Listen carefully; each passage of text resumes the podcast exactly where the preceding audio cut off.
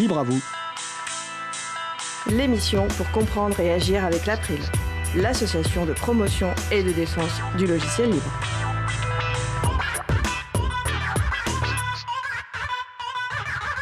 Bonjour à toutes, bonjour à tous, vous êtes sur la radio Cause Commune quatre-vingt-treize point un en Ile-de-France et partout dans le monde sur le site cause commune point f m. Merci d'être avec nous aujourd'hui pour cette nouvelle émission. Alors la radio dispose d'un web chat, donc utilisez votre navigateur web et rendez-vous sur le site de la radio, cause commune point f m, et cliquez sur chat et retrouvez-nous ainsi sur le salon dédié à l'émission. La radio dispose également d'une application Cause Commune pour téléphone mobile. Nous sommes mardi dix septembre deux mille dix-neuf, nous diffusons un direct, mais vous écoutez peut-être une rediffusion ou un podcast. Soyez les bienvenus pour cette nouvelle édition de Libre à vous, l'émission pour comprendre et agir avec l'April, l'association de promotion et de défense du logiciel libre. Je suis Frédéric Couchet, le délégué général de l'April. Le site web de l'association, c'est april point org et vous pouvez y trouver une page consacrée à cette émission avec tous les liens et références utiles, les détails sur les pauses musicales et toute autre information utile en complément de l'émission. Et également les moyens de nous contacter. N'hésitez pas à nous faire des retours pour indiquer ce qui vous a plu, mais aussi des points d'amélioration. Nous vous souhaitons une excellente écoute. Alors voici maintenant le programme de l'émission du jour. Et nous allons pas mal parler des cookies, sous des formes différentes. Nous commencerons en effet par la chronique In Code We Trust de Noémie Berger, sur les nouvelles directrices, lignes directrices de la C N I L, justement sur les cookies informatiques. D'ici dix à quinze minutes, nous aborderons notre, pros, notre sujet principal qui portera sur l'apprentissage de la programmation pour les enfants et notamment des coding goûter où on partage différents gâteaux autour de la programmation. En fin d'émission, nous aurons la chronique Jouons collectif de Vincent Calame. À la réalisation de l'émission aujourd'hui, Étienne Gonu. Bonjour Étienne. Salut Fred. Alors nous allons vous proposer un petit quiz, je vous donnerai les réponses en fin d'émission et vous pouvez essayer de proposer des réponses sur les réseaux sociaux ou sur le salon web de la radio, donc sur cause commune point f m. Première question. Lors de l'émission du trois septembre deux mille dix-neuf, nous avons parlé de la migration de la gendarmerie nationale vers les logiciels libres. Donc la question est, combien de postes informatiques sont désormais sous système libre G N U Linux? Allez, à quelques milliers près. Hein. Et deuxième question, quelle est la suite bureautique libre utilisée au début de la migration de la gendarmerie et quelle est la suite bureautique libre utilisée aujourd'hui? Alors tout de suite, place au premier sujet. Évoquer le code à la main, une règle de droit ou un procès en lien avec les œuvres, les données, les logiciels ou les technologies, c'est la chronique In Code We Trust, dans le code nous croyons, de Noémie Berger, avocate au cabinet Dune. Bonjour Noémie. Bonjour Fred. J'espère que tu as passé un bel été. Très bien. Alors Noémie, tu souhaites nous parler aujourd'hui des nouvelles lignes directrices de la C N I L sur les cookies, la C N I L étant la Commission nationale de l'informatique et des libertés. Ben, nous t'écoutons. Alors oui, cette première chronique de la saison sera dédiée aux, aux cookies, alors pas ces petits biscuits, euh, euh, ces succulents biscuits américains, mais ces fichiers texte de petite taille qui sont stockés sur un terminal lors de la navigation sur un site internet. On les appelle également les témoins de connexion. Généralement, ces cookies, on va les retrouver pour la gestion des sessions pour les paniers d'achat en ligne, la personnalisation, le pistage. Techniquement, ces, ces cookies vont permettre d'accéder à des informations qui sont, qui sont stockées sur le terminal d'un utilisateur, ou d'accéder à ce terminal pour y inscrire des informations. Elles vont contenir, euh, ils vont permettre d'accéder donc à des données qui sont soit des données techniques, soit des données à caractère personnel. Donc, quelle est la, la législation applicable à l'usage des cookies actuellement ? euh, C'est l'article quatre-vingt-deux de la loi informatique et liberté du six janvier mille neuf cent soixante-dix-huit qui a été modifiée, et dont je rappelle qu'elle a été modifiée récemment euh, depuis le premier juin deux mille dix-neuf, qui dispose que tout abonné ou utilisateur d'un service de communication électronique doit être informé de manière claire et complète, premièrement de la finalité de toute action qui tend à accéder à des informations qui sont stockées dans son équipement terminal ou à y inscrire des informations dans cet équipement, et deuxième, moyen, euh, deuxième point, c'est des moyens dont il dispose pour s'y opposer. Donc premièrement la finalité, deuxièmement les moyens pour s'y opposer. L'article quatre-vingt-deux précise également que ces accès ou ces inscriptions, donc le dépôt de ces cookies, ne peut avoir lieu qu'à condition que l'abonné ait exprimé, après avoir reçu cette information, son consentement, qui peut résulter de paramètres appropriés de son dispositif de connexion ou de tout autre dispositif placé sous son contrôle. Il existe une exception au consentement de l'utilisateur, c'est lorsque le cookie a pour finalité exclusive de permettre ou faciliter la communication par voie électronique, ou si ce cookie est strictement nécessaire à la fourniture d'un service de communication en ligne à la demande expresse de l'utilisateur. Ces règles euh, eh bien, elles sont euh, la transposition directe de la directive deux mille deux cinquante-huit C E du Parlement européen, qui concerne le traitement des données à caractère personnel et la protection de la vie privée dans le secteur des communications électroniques. C'est la directive qu'on appelle « Vie privée et communications électroniques ». En deux mille treize, la C N I L avait pris une recommandation relative aux cookies, donc dans le cadre d'une délibération deux mille treize trois cent soixante-dix-huit du cinq décembre deux mille treize. Dans cette recommandation, la C N I L rappelle que compte tenu des risques qu'ils entraînent sur la vie privée, les cookies qui nécessitent une information et un consentement préalable de l'internaute sont notamment ceux qui sont liés à des opérations de publicité ciblées, des cookies de mesure d'audience, des cookies traceurs de réseaux sociaux qui sont générés par les boutons de partage de réseaux sociaux. À l'inverse, pour la C N I L, et en, en application de l'article quatre-vingt-deux, certains des cookies peuvent être déposés ou lus sans recueillir le consentement des personnes. Donc elle rappelle que ce sont ceux qui ont pour objectif de faciliter la communication par voie électronique ou qui sont strictement nécessaires à la fourniture d'un service qui est expressément demandé par l'utilisateur. En pratique, la C N I L a recommandé en deux mille treize la mise en place d'un bandeau, qu'on voit souvent sur les sites internet, euh, qui permet de, d'informer le visiteur des finalités précises des cookies qui sont utilisés, de la possibilité de s'opposer à ces cookies et de changer les paramètres en cliquant sur un lien qui est présent dans le bandeau. Et troisième chose, du fait que la poursuite de sa navigation vaut accord au dépôt de cookies sur son terminal. Et c'est ce troisième point qui aujourd'hui euh, est, est largement euh, discuté et même qui est remis en cause. Euh, le dernier point de la recommandation de deux mille treize, c'était sur la durée de conservation des, des informations qui étaient collectées via les cookies, puisque la C N I L avait euh, indiqué que le délai de validité du consentement devait être de treize mois maximum. Donc une fois qu'on acceptait le dépôt de cookies sur son, sur son terminal, ce consentement valait pour treize mois et au-delà, il fallait redemander le consentement de, de l'utilisateur. Avec le R G P D, donc le Règlement général sur la protection des données, il y a eu des modifications qui ont été apportées, notamment à la notion de consentement, prévue par l'article quatre et également par l'article sept du R G P D. Et donc aujourd'hui, le consentement il est clairement défini comme toute manifestation de volonté libre, spécifique, éclairée et univoque par laquelle la personne concernée accepte, par une déclaration ou par un acte positif clair, que des données à caractère personnel la concernent fassent l'objet d'un traitement. Donc le consentement, il est clair, il doit être volontaire, libre, spécifique, éclairé et univoque. Et il doit se traduire par une déclaration ou par un acte positif clair. Donc, en pratique et à mettre en œuvre, euh, c'est, cette nouvelle réglementation du R G P D, eh bien, elle va avoir des conséquences sur la réglementation sur les cookies. Et, euh, et c'est pour cela qu'en juillet deux mille dix-neuf, la C N I L, la Commission nationale de l'informatique et des libertés, a publié des lignes directrices sur les cookies. Ces lignes directrices, elles sont venues abroger et remplacer la recommandation de deux mille treize. D'ores et déjà, la C N I L annonce qu'il va y avoir une nouvelle recommandation dans les prochains mois, qui précisera les modalités pratiques du recueil du consentement, et normalement, elle est attendue pour le premier trimestre deux mille vingt. Les lignes directrices, eh bien, euh, elles permettent en fait de mettre à jour la définition du consentement avec les règles du R G P D. Donc son champ d'application, il est extrêmement large, puisqu'il couvre tous les dispositifs qui, qui permettent en fait l'utilisation des cookies. Donc on va avoir, dans, la ligne, dans les lignes directrices, la C N I L rappelle que ça peut concerner une tablette, un smartphone, un ordinateur fixe ou mobile, une console de jeux vidéo, une télévision connectée, un véhicule connecté. Vraiment, on a une vision très large euh, du, du support. Et puis, euh, elle explique également que eh bien, euh, les règles s'appliquent quels que soient les systèmes d'exploitation, quels que soient les logiciels applicatifs ou les terminaux utilisés. Les lignes directrices, elles vont donc porter sur l'utilisation des différents types de cookies qu'on peut, qu'on peut trouver. Euh, ce qui est intéressant également de noter, c'est que la C N I L rappelle dans ses lignes directrices que les cookies peuvent concerner des données à caractère personnel, mais que les règles s'appliquent également pour le cas où il n'y a pas de données à caractère personnel qui sont collectées, puisque l'article quatre-vingt-deux, qui provient de la directive vie privée, eh bien, elle concerne, euh, elle concerne des données autres que les données à caractère personnel. Donc on va avoir en fait euh, un certain nombre de, de lignes directrices, de guidelines, qui permettent un peu de, de déterminer comment, euh, comment utiliser euh, ces fameux cookies. Donc nous allons avoir la question du recueil du consentement, puisque euh, la C N I L rappelle que euh, le recueil du consentement, eh bien, il doit être exprimé par une manifestation d'une certaine volonté.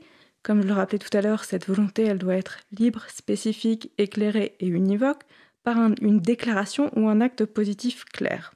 Donc la C N I L reprend chacun de ces caractères et vient nous dire ce qui, selon elle, permet de répondre à ces différents critères. Sur le consentement, eh bien, euh, il faut véritablement que la personne ait la possibilité d'exercer son choix. Donc le fait de bloquer par exemple l'accès à un site internet ou à une application mobile pour une personne qui ne consentirait pas à être suivie, eh bien, n'est pas conforme au R G P D puisque la personne ne peut pas exercer son choix. Le caractère spécifique, c'est de permettre à la personne de donner son consentement pour chaque finalité distincte. On peut consentir de manière globale à plusieurs finalités, mais il faut pouvoir euh, quand même à un moment pouvoir retirer son consentement sur certaines des finalités. Sur le consentement éclairé, donc là, la C N I L rappelle que l'information qui est communiquée doit être rédigée en des termes simples et compréhensibles par tous. Donc ça, c'est, ça fait partie de ces règles. On ne doit pas donner une, un langage trop compliqué. Il faut que l'utilisateur puisse comprendre facilement à quoi va servir le dépôt des cookies ou l'accès à des informations sur son terminal. L'information doit être complète, visible, mise en évidence. Euh, elle rappelle également qu'il faut pouvoir retirer le consentement à tout moment. Les paramètres du terminal. Donc c'est vrai que le navigateur, aujourd'hui, ne peut plus être, euh, n'est pas en fait considéré les paramètres qu'on va pouvoir faire à travers son, navig- son navigateur. Eh bien, la C N I L considère que ce n'est pas un niveau suffisant d'information. Donc en réalité, elle recommande encore une fois à l'éditeur de pouvoir permettre à l'utilisateur de paramétrer directement depuis le, depuis, depuis le site et non pas depuis le navigateur. Sur les opérations de lecture, alors là-dessus, euh, l'article quatre-vingt-deux n'est, n'est pas modifié, donc effectivement, toujours la possibilité de euh, ne pas recueillir le consentement lorsque le, le cookie a pour finalité exclusive de permettre ou faciliter la communication par voie électronique ou s'il est strictement nécessaire à la fourniture d'un service de communication en ligne. Mais la C N I L rappelle néanmoins que dans ces conditions-là, les utilisateurs doivent être informés de l'existence de ces cookies et de leur finalité. Alors, on a entendu parler des, des lignes directrices cet été puisqu'elles ont été publiées le quatre juillet. Il y a également eu euh, un petit peu d'actualité cet été puisque la Quadrature du Net a fait un recours devant le Conseil d'État. Alors, c'était un, un référé suspension. Donc, je voulais revenir un instant sur, sur cette actualité puisqu'il pourrait y avoir des conséquences euh, au regard de ces, de ces lignes directrices. En réalité, ce qui s'est passé, c'est que lorsque la C N I L, en juin, le vingt-huit juin, a publié sur son site internet un article où elle annonçait euh, eh bien, l'adoption de futures lignes directrices, elle a précisé qu'elle laisserait aux acteurs une période transitoire de douze mois, durant laquelle la poursuite de la navigation comme expression du consentement sera considérée par la C N I L comme acceptable.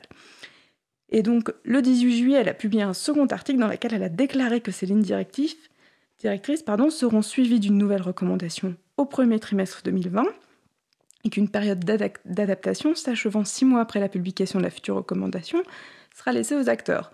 Donc, c'est euh, tout l'objet du recours de la Quadrature du Net et de Calliopen, c'est qu'en réalité, pour ces deux associations, eh bien, la décision de la C N I L d'autoriser la poursuite de la navigation comme mode d'expression du consentement est contraire au R G P D, et donc ils ont demandé un référé suspension qui a été rejeté alors pour une question d'urgence, c'est-à-dire que le Conseil d'État a considéré qu'il n'y avait pas d'urgence, l'urgence n'était pas caractérisée, en ce sens où une procédure au fond existe en parallèle et que l'audience de fond se tiendra le trente septembre. Donc, euh, c'est une affaire qui est à suivre, puisque, en principe, au mois de septembre, nous allons avoir, fin septembre, des informations sur euh, la possibilité ou pas de reporter l'application de ces nouvelles règles, autant qu'il y ait un parti qui est laissé par la C N I L pour, mettre, pour que les acteurs se mettent en conformité. Néanmoins, on rappelle quand même que euh, l'usage des cookies est réglementé et que la C N I L a déjà condamné des éditeurs pour manquement à cette réglementation qui n'avait, parce que les éditeurs n'avaient pas informé les utilisateurs du dépôt des cookies, ne les avaient pas non plus donné les moyens de s'y opposer. Et ça, cette procédure a fait l'objet d'une confirmation par le Conseil d'État le six juin deux mille dix-huit, et euh, une condamnation à hauteur de vingt-cinq mille euros. Donc c'est vrai qu'il faut quand même suivre cette réglementation qui est, qui est importante. Merci Noémie. Donc on aura des, des nouvelles informations donc fin septembre en fonction de la décision oui. qui sera prise. Et nul doute que tu reviendras sur le sujet dans une prochaine chronique. Mais écoute, je te souhaite une belle journée et puis donc euh, le mois prochain. Merci, à très bientôt. Nous allons faire une pause musicale. Nous allons écouter On Strap Returns par Gandhi Zia, Raphaël Badawi et on se retrouve juste après.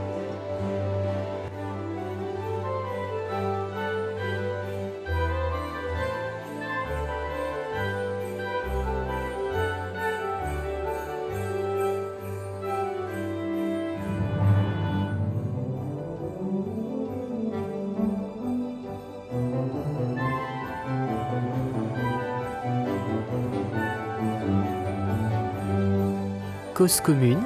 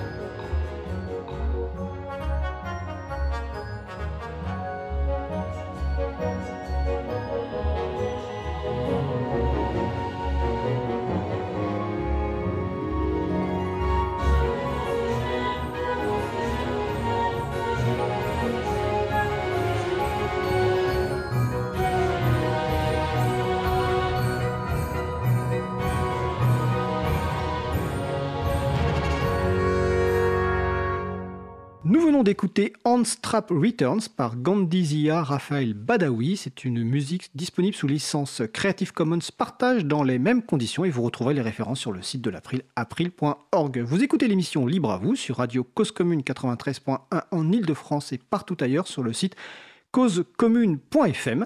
Nous allons maintenant passer au sujet suivant. Alors, le sujet suivant est consacré à l'apprentissage de la programmation pour les enfants. Exceptionnellement, c'est un sujet qui n'est pas en direct, tout simplement parce que l'une des intervenantes reprenait l'école euh, la semaine dernière. Il n'était pas disponible à quinze heures trente, donc nous avons enregistré l'émission il y a deux semaines. Et donc, nous allons diffuser cet enregistrement et on se retrouve juste après. Alors, nous allons aborder notre sujet principal qui va porter sur l'apprentissage de la programmation. Du code. Nous verrons, nous verrons les éventuelles différences pour les enfants, mais aussi on verra que la participation des, des, des grands est importante. Alors c'est une première émission sur ce thème avec des initiatives privées. Nous reviendrons bien entendu sur ce sujet avec d'autres initiatives, d'autres contextes et notamment à l'école. Alors nos invités du jour, euh, Tony Bassett, cofondateur de Tech Kids Academy. Bonjour Tony. Bonjour Fred. Euh, Raphaël Pierquin, cofondateur des Coding Goûter. Bonjour Raphaël. Bonjour. Et Ludine Pierquin, Coding Goûteuse. Bonjour Ludine. Bonjour Frédéric. Alors avec ces trois invités, nous allons vous parler de l'apprentissage de la programmation pour les enfants, mais aussi pour les grands. Alors déjà, première question, même si je vous ai un petit peu présenté rapidement, est-ce que vous pouviez simplement faire un petit point sur votre parcours, ou les points essentiels ? euh, On va commencer par euh, Tony Bassett. Oui, euh, alors mon parcours, j'ai travaillé pendant de nombreuses années en, en société de services et il y a quelques temps, avec euh, l'aide de mon associé Alexandra Bernard, nous avons fondé Tech Kids Academy pour apprendre aux enfants la programmation, entre autres. D'accord. Raphaël Pierquin. Alors moi, j'ai, euh, j'ai, j'ai eu, j'étais en C M un à un moment et j'ai eu un ordinateur à ce moment-là et j'ai... j'ai... programmé à partir de ce moment-là et j'ai beaucoup aimé. Aujourd'hui, j'ai quarante-quatre ans. Alors, entre-temps, j'ai eu une formation en ingénieur en informatique euh, et je, aujourd'hui, je travaille dans une coopérative de développeurs. Euh, et pour terminer, je m'intéresse notamment à des questions de pédagogie, surtout quand il s'agit de mes propres enfants. Alors justement, Ludine Pierquin. Voilà, enfant de Raphaël. Du coup, j'ai fait des Coding Goûter de mes neuf ans à hein, mes euh, bah, dix-sept, euh, dix-sept que j'ai aujourd'hui. Et euh, j'ai aussi fait euh, informatique et sciences du numérique au lycée. Alors, on va en reparler justement oui. dans le cadre de, de l'émission entre euh, les différences peut-être ou les complémentarités entre les initiatives privées dont, dont on va parler, donc Coding Goûter. Euh, donc le site web, je le dis tout de suite, c'est coding goûter tout attaché point org et sans S à goûter. et l'initiative tech kids academy point com, donc tout attaché, Academy avec un Y, hein, pas I E. Mais les sites, les références seront évidemment sur le site de l'April. Alors déjà, première question, parce qu'avant d'aborder en détail vos initiatives sur la programmation, l'apprentissage de la programmation, c'est quoi la programmation? Et au fond, euh, bah, pourquoi on parle de ça aujourd'hui, notamment pour les enfants? Quel est l'intérêt d'apprendre la programmation aux enfants? Alors, qui veut commencer? C'est, Raphaël, sera moi, Raphaël Pierquin. Donc l'intérêt de, d'apprendre la programmation aux enfants, c'est probablement que euh, on est entouré d'objets qui, euh, qui, avec lesquels on interagit en permanence et qui sont programmés. Euh, donc des, des, ils interagissent avec nous, que ce soit une voiture, un frigo, une console de jeu, évidemment un ordinateur, une télévision, un téléphone, euh, et tout ça euh, a été euh, conçu, euh, fabriqué par des humains qui ont pris des décisions sur le comportement que doivent avoir ces objets. Et, on, et, et du coup, ça a beaucoup d'impact sur la vie. Et du coup, ça a un intérêt de, de, de, de regarder ça de près, d'autant plus que la plupart des adultes ne savent pas de quoi il s'agit. Et donc, ils tra- ils sont pas capables de transmettre en fait, des informations ou des, des concepts autour de, autour de ça. Euh, donc, si c'est pas les adultes qui leur expliquent, euh, il faut bien trouver un moyen euh, qu'eux manipulent ces concepts. Ça, c'est, ça, c'est une, des, une des raisons. Et puis, euh, mais la raison, moi, qui m'a, qui m'a poussé à montrer ça à mes enfants, c'est parce que c'est très amusant. Enfin, euh, moi, j'avais trouvé ça très amusant en tant qu'enfant de, de, de, de programmer. Alors, Ludine pourra dire ce qu'elle, ce qu'elle en pense de son côté. Et, euh, et puis, c'est un moyen d'expression qui est formidable. Euh, on peut faire plein de choses en codant. Et, euh, et c'est dommage de ne pas mettre ça entre, la main, entre les mains de, de, bon, des enfants comme des adultes. Alors, tu parles de Ludine. Justement, Ludine, quel intérêt tu vois, toi, à l'apprentissage de la pro- programmation ? Alors, quand j'étais petite et que j'expliquais à mes amis ce que je faisais le, dim- le dimanche matin, donc euh, l'heure à laquelle on faisait les coding goûter, je disais que je, j'apprenais à donner des informations à mon ordinateur pour qu'il fasse ce que je veuille qu'il fasse. Et donc, euh, je, bah, alors, j'avais pas le recul à l'époque, mais maintenant, je me dis que c'est cool d'avoir appris la programmation jeune parce que bah, ça te permet de, de comprendre comment on fonctionne, parce que, ce qu'a, ce qu'a dit mon père, Raphaël, euh, comment fonctionnent les objets connectés autour de toi. Et puis même, quand j'étais petite, j'ai commencé à comprendre comment fonctionnait la télé, et que c'était pas juste magique, t'appuies sur un bouton comme ça, et non, ça donne des outils bah, pour, oui, alors c'est un peu niais, mais dire euh, comprendre le monde, et puis après se poser d'autres questions sur euh, d'autres choses. D'accord, on, voilà. on reviendra, parce que nous, nous sommes à la radio, mais elle me fait des signes, donc on reviendra ouais, c'est sur... Pas ce, c'est pas très radiophonique. C'est pour ça que j'explique aux, aux personnes qui écoutent, mais quand tu parles de, de, de, de, des outils pour comprendre ce monde, euh, bon bah... Raphaël, Tony et moi, on est à peu près de la même génération. On a eu beaucoup de cours de physique et de biologie à l'époque parce que le monde est physique, industriel, et c'était une base pour comprendre ce monde. Aujourd'hui, le monde devient de plus en plus informatique, donc il paraît naturel d'apprendre. Alors l'informatique en général, on y reviendra tout à l'heure, et pas simplement la programmation, aux enfants et aussi aux grands pour comprendre évidemment ce monde en, en, en pleine évolution. Euh, Tony Bassett, est-ce que tu veux compléter sur... Euh, bah, alors, pourquoi apprendre la programmation euh, aux enfants? Pourquoi tu t'es lancé aussi dans cette... Euh, initiative après de longues années de service aux entreprises diverses et variées. Euh, alors, je vais, je, vais, je, vais, je vais reprendre ce que disait effectivement Raphaël. Euh, le monde aujourd'hui, voilà, on, des smartphones, il y en a partout, des tablettes, il y en a partout, des ordinateurs. Enfin, on est entouré d'objets programmables. Euh, les enfants aujourd'hui sont spectateurs principalement de tous ces objets. Ils sont utilisateurs basiques. Et c'est malgré tout des outils qu'ils vont être amenés à manipuler demain. Et euh, la raison, une des raisons qui nous a poussé à la création de, de Tech Kids, ça a été justement de pouvoir donner aux enfants la possibilité de pouvoir de, de devenir maître de tous ces de tous ces appareils, contrôler, comprendre comment fonctionne un smartphone, comprendre comment fonctionne un ordinateur, une tablette. Aujourd'hui, on a même eu des enfants qui venaient et dis, en nous disant voilà, moi j'ai un téléphone, je veux savoir comment ça marche. Donner les clés pour comprendre. De... Voilà, exactement. D'ailleurs, quand tu, tu, tu dis, euh, c'est intéressant, tu dis smartphone, ordinateur, peut-être aussi simplement faire comprendre aux gens que finalement, un smartphone, c'est avant tout aujourd'hui un ordinateur. Exactement. Euh, et de plus en plus un ordinateur, et que finalement, la fonction téléphone n'est qu'une des fonctions euh, du, de ce smartphone. Et d'ailleurs, euh, c'est pas là-dessus que les, les fabricants communiquent, c'est plutôt sur les autres euh, fonctionnalités. Donc voilà, c'est, on, on a bien compris l'intérêt... Euh, pour les enfants, mais aussi pour les gens qui animent finalement, c'est le côté fun dont a parlé euh, Raphaël, euh, ou amusant, je ne sais plus quelle expression tu as employée, mais ça fait partie aussi de l'informatique, c'est un côté fun. Et puis ce qui est intéressant aussi, ce que disait Ludine sur le fait de, d'expliquer à l'ordinateur ce qu'elle veut que l'ordinateur fasse, et non, parce que l'ordinateur est programmé par, par des êtres euh, humains. Alors maintenant, on va parler un petit peu de vos deux initiatives un peu plus en, en, en détail, deux initiatives très différentes sur leur fonctionnement et évidemment euh, complémentaires. On va commencer peut-être par Raphaël et Ludine Pierquin sur les Coding Goûter. Alors, alors c'est quoi les Coding Goûter? Pourquoi vous les avez lancés? À quel moment? Expliquez-nous un petit peu euh, ça. La, la genèse des Coding Goûter, ça doit se passer en deux mille douze. À un moment, on est plusieurs, euh, plusieurs parents. Euh, et j'ai envie de citer Jonathan Perret et Julien Dorra, euh, qui à, à se dire, euh, c'est dommage. Hein, on aimerait bien, on aimerait bien montrer des, des, ce que c'est que la programmation à nos enfants, mais il y a, y a rien. Enfin, il y a, y a pas de support. On se souvient bien que. Euh, Quand on était, quand on avait leur âge, avec le programme informatique qui est parti dans les années quatre-vingts, il y avait, euh, il y avait des, des ordinateurs dans les écoles, mais euh, il n'y a plus rien. Donc, euh, on a, on a, on a inventé quelque chose. Euh, essentiellement, ça consistait à se dire, mais si on essaie de montrer euh, un, un environnement de programmation, enfin un moyen de programmer à nos enfants, ils vont passer à autre chose très vite. Par contre, si on s'extrait à un endroit, comme on irait à un pique-nique, donc à un endroit spécifique, on n'est pas chez soi, et il y a d'autres enfants qui sont là, et il y a, y a quelque chose de ludique et d'amusant, puis on va essayer ensemble de, de, de patouiller, quoi, sans forcément savoir ce qu'on va faire, eh ben, euh, peut-être que ça va marcher. Et en fait, ça marchait très bien, au sens où, euh, au sens où dès le départ, les enfants nous ont dit « mais c'est super, on, on a envie de recommencer ». Et on a recommencé, donc euh, au début, c'était genre toutes les... Trois, trois semaines, euh, quelque chose comme ça. Et comme en plus, dans, dans ma coopérative, on a une expertise sur euh, euh, comment on interagit quand on programme, donc euh, de derrière l'ordinateur, comment on se transmet euh, la connaissance, ce genre de choses. Donc ça fait, ça fait partie de la programmation professionnelle aujourd'hui. Hein, c'est une, une activité qui est très sociale, contrairement à ce qu'on peut croire. Et bien, du coup, on a mis toute notre connaissance là-dedans et ça a donné un genre de format euh, sur lequel on, on s'est dit, mais c'est tellement, form... c'est, c'est tellement bien qu'on euh, peut essayer de documenter ce format et encourager d'autres, euh, d'autres personnes à... à se lancer là-dedans. Donc, le week-end, donc c'est plus le dimanche après-midi d'ailleurs, dans notre cas, que oui, le, alors, le matin. Oui. Alors, je euh, c'est le, le ouais. format précis, c'est, c'est d'un coding goûter. À quoi ça ressemble euh, alors, je, je, je suis expert sur le sujet, donc il faut que j'arrive à, à, à rendre ça très court.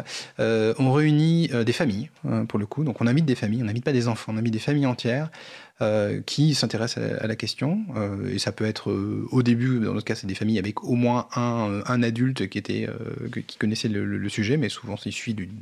qui est un membre qui s'intéresse à la question de « mais qu'est-ce que c'est que la programmation ?» euh, On se réunit pendant quatre heures, donc ça peut, ça peut être un peu long. Au début, on explique le mode de fonctionnement, on dit bah, « chacun va patouiller de son côté », enfin, on va essayer des trucs, on n'a pas... Alors, le terme que tu emploies, c'est « patouiller ». Ouais, patouiller, okay. C'est on essaye, quoi. On essaye D'accord. des trucs, enfin euh, comme, comme euh, on ferait... La main à la pâte, quoi, en fait. Voilà, on, et, et donc on ne propose pas de, de, de démarche pédagogique, on ne propose pas ce, pas ce support, on dit aux gens bah, « si vous avez envie d'essayer de faire des choses, euh, essayez-les, et si vous ne savez pas quoi faire... » copier sur vos voisins. Donc ça, c'est super important. Et donc, ces séances de patouille sont entremêlées, entrecoupées par d'autres séances que les enfants ont, ont appelées « spectacles euh, », qui sont des moments où on s'arrête et ceux, qui, ceux et celles qui le souhaitent euh, montrent euh, sur un grand vidéoprojecteur euh, où ils en sont. Donc c'est formidable. Alors, c'est, on ne montre pas ce qu'on a réussi à faire, on montre qu'on a essayé de faire. Ce qu'on a essayé de faire, ou ce qu'on vient d'apprendre, ou voilà. Et donc, on, donc c'est, c'est, c'est, très, c'est très amusant de voir les, les, les, les enfants qu'on a l'habitude. J'ai, on, a, on, on a une jeune fille qui était très impressionnante, euh, qui était habituée, qui disait, bon, ben voilà, euh, je viens d'essayer de faire ça, et ça marche pas. Point. Et, et on peut, ça peut, c'est étonnant, mais on, en fait, on le refait plusieurs fois. C'est-à-dire, patouille, spectacle, patouille, spectacle, patouille, patouille, spectacle. On le refait trois fois, en fait. pendant la pendant le, le, la, la séance, et les gens qui connaissent pas pendant les spectacles du coup commencent à voir euh, ce qui se passe, voient les difficultés des autres, et puis euh, et puis peu à peu bah, il se passe des choses entre les différents groupes qui se sont constitués, et au final euh, au final tout le monde apprend quelque chose. Donc, donc dans, dans ce format là, puis à la fin on, dé, on, on débriefe, on discute entre nous de ce qui était bien, ce qui était pas bien. C'est là notamment dans ces discussions de fin que les enfants ont dit bah eux, le, le moment là c'est le spectacle, enfin c'est eux qui ont nommé le spectacle, c'est très amusant. Et, euh, et euh, donc, à, à la fin, on a appris. Et ce qui est intéressant dans, dans, ce, dans ce format, c'est que les adultes ont, ont exactement la même position que les enfants. C'est-à-dire, ils ne sont pas plus sachants ou moins sachants. Ils ne sont pas moins participants que les, que, que les, que les enfants, euh, d'une part. Et du coup, il n'y a pas de sachant. Enfin, il n'y a pas de, il n'y a pas d'expert qui vient animer. Euh, du coup, ça, ça a ce formidable intérêt que euh, si moi, je suis un adulte, euh, que je suis intéressé par la question, que j'ai envie que mes enfants, montrer un truc à mes enfants, mais je ne suis pas expert en, en pédagogie, Euh, bah c'est pas grave en fait, euh, je peux me lancer et il va se passer quelque chose pourvu qu'on soit suffisamment nombreux et qu'on se mette pas trop la pression. Et puis dernière chose évidemment, on vient avec un gâteau ou un goûter, comme ça on, qu'on partage, comme ça, ça ça permet à chacun de, de contribuer d'une manière ou d'une autre, et euh, bah, en, en général à la fin on en ressort, on en ressort plutôt satisfait. Alors tout à l'heure, quand je vais passer la parole aussi à Ludine, évidemment, tout à l'heure quand on parlera de Tech Kids Academy, c'est une des différences, le rôle des parents, je suppose, dans les deux initiatives. Alors toi, Ludine, bon, mm-hmm. ta position est un peu particulière, étant oui. la fille d'un informaticien, euh, mais euh, donc première question déjà, est-ce que tu es venue parce que en fait ton papa t'a, t'a invité à le faire, ou est-ce que tu étais déjà intéressée par le sujet? Et deuxième question, voilà, comment ça se passe pour toi en tant que coding goûteux, c'est-à-dire côté enfant? Qu'est-ce que tu en as retiré? euh, La partie, effectivement, euh, spectacle, est-ce que ça t'a pas impressionné? Parce que, bon, moi, j'ai participé à des à Coding Goûter il y a quelques années et j'ai... mon fils, par exemple, avait refusé de montrer ce qu'il avait fait parce que, bon, il est un petit peu timide, et cetera. Et, et donc, ça doit être un peu impressionnant de montrer ce qu'on a essayé de faire euh, devant les autres. Donc, comment ça se passe pour toi? Alors, déjà, première question, euh, je me souviens que euh, donc mon père m'avait dit euh, ça te dirait qu'on fasse ça? J'avais dit euh, ouais, pourquoi pas? Et donc, on y était allé avec, je pense que les premiers, on n'était vraiment pas nombreux. Et euh, bah, ça m'avait plu parce que l'ambiance, tout ça, et puis enfin ça m'avait... Alors ça, ça arrivait plus tard, mais euh, le fait que des adultes viennent demander de l'aide, par exemple, c'était pas quelque chose que je connaissais avant, et euh, parce que donc avant j'ai fait beaucoup de Scratch et euh, j'étais euh, j'étais alors, pas mauvaise à un moment. Alors Scratch, c'est un, un ouais, des c'est... logiciels utilisés, on en reparlera tout à l'heure. Et du coup, c'était fréquent qu'il y ait des personnes plus âgées que moi qui viennent me demander de l'aide et, et solliciter mon expertise. Et ensuite sur, alors la deuxième question, j'ai oublié, pardon, mais euh, c'était... Bah sur euh, ouais. Comment ça Est-ce se passe ça pour apporté, toi ouais, est-ce que ça t'a impressionné le côté euh, spectacle, le spectacle alors euh, je me souviens pas d'avoir été particulièrement impressionnée par ça, non, justement c'est plutôt bah, c'est plutôt gratifiant parce que même si on a raté, au final tout le monde applaudit, tout le monde est content, et et aussi comme on montre, donc on montre la réalisation mais on montre le code derrière, et parfois même si ça marche pas, les gens sont sont contents de voir la réalisation. Et alors ça, c'est un point important ouais. que tu cites, c'est que l'erreur est valorisée. Mm-hmm. Ce qui n'est pas toujours le cas dans de nombreuses activités et aussi à l'école, où des fois c'est plutôt l'erreur qui est sanctionnée. Là, l'erreur est valorisée, oui. euh, parce que l'erreur fait partie du code de, de l'apprentissage. Et d'ailleurs, je signale pour les personnes euh, qui nous écoutent qu'on a consacré une émission sur le métier du développement logiciel. Donc c'était le quatorze mai deux mille dix-neuf. Donc le podcast est disponible avec un développeur et une développeuse. Et je crois que c'était un des sujets que ces deux personnes abordaient. C'était une notion de, de l'erreur qui permet de progresser et qui, euh, dont on ne, dont on ne doit pas avoir peur. Oui, voilà, c'est ça, parce que bah, au final, euh, si, pour ne pas faire d'erreur, il ne faut juste pas essayer. Et donc, si on a testé, ben, ouais, parfois ça rate, mais, mais ce n'est pas ça. Enfin, c'est pas tant le résultat et le, le produit final qu'on a qui compte, c'est plus la démarche. Et, euh, et ça, c'était, bah, c'était chouette, parce que parfois, ça nous arrivait de faire des trucs qui ne marchaient pas. Et puis, euh, au final, on avait quand même un truc et on avait appris derrière. Donc, euh... D'accord. Voilà. Bon, on va évidemment revenir sur les Coding Goûter. On va, on va passer un petit peu maintenant à la présentation de, d'une initiative bah, un peu différente quand même hein, dans le fonctionnement. Donc Tech Kids Academy, donc Tony Bassett. Alors, tu expliquais tout à l'heure pourquoi tu as lancé cette académie avec ton, ton associé. Alors, comment ça se passe concrètement euh, pour les enfants et puis pour les, pour les parents? Alors, le... comment ça se passe? Typiquement, on a différentes formules. On a une formule, euh, alors à la différence des Coding Goûter, nous, on fonctionne à l'année, en fait, comme une activité extrascolaire. Euh, donc, on a différents ateliers euh, selon des tranches d'âge. Euh, on regroupe les enfants de sept neuf ans, dix douze ans et treize dix-sept ans. Et ce qui se passe, c'est que à l'année, on a découpé l'année en cinq cycles, quatre entièrement dirigés par nous, dirigés dans le sens où... un petit peu comme un cours, on va leur expliquer un certain nombre de choses. Le cinquième, euh, le cinquième cycle est un cycle projet.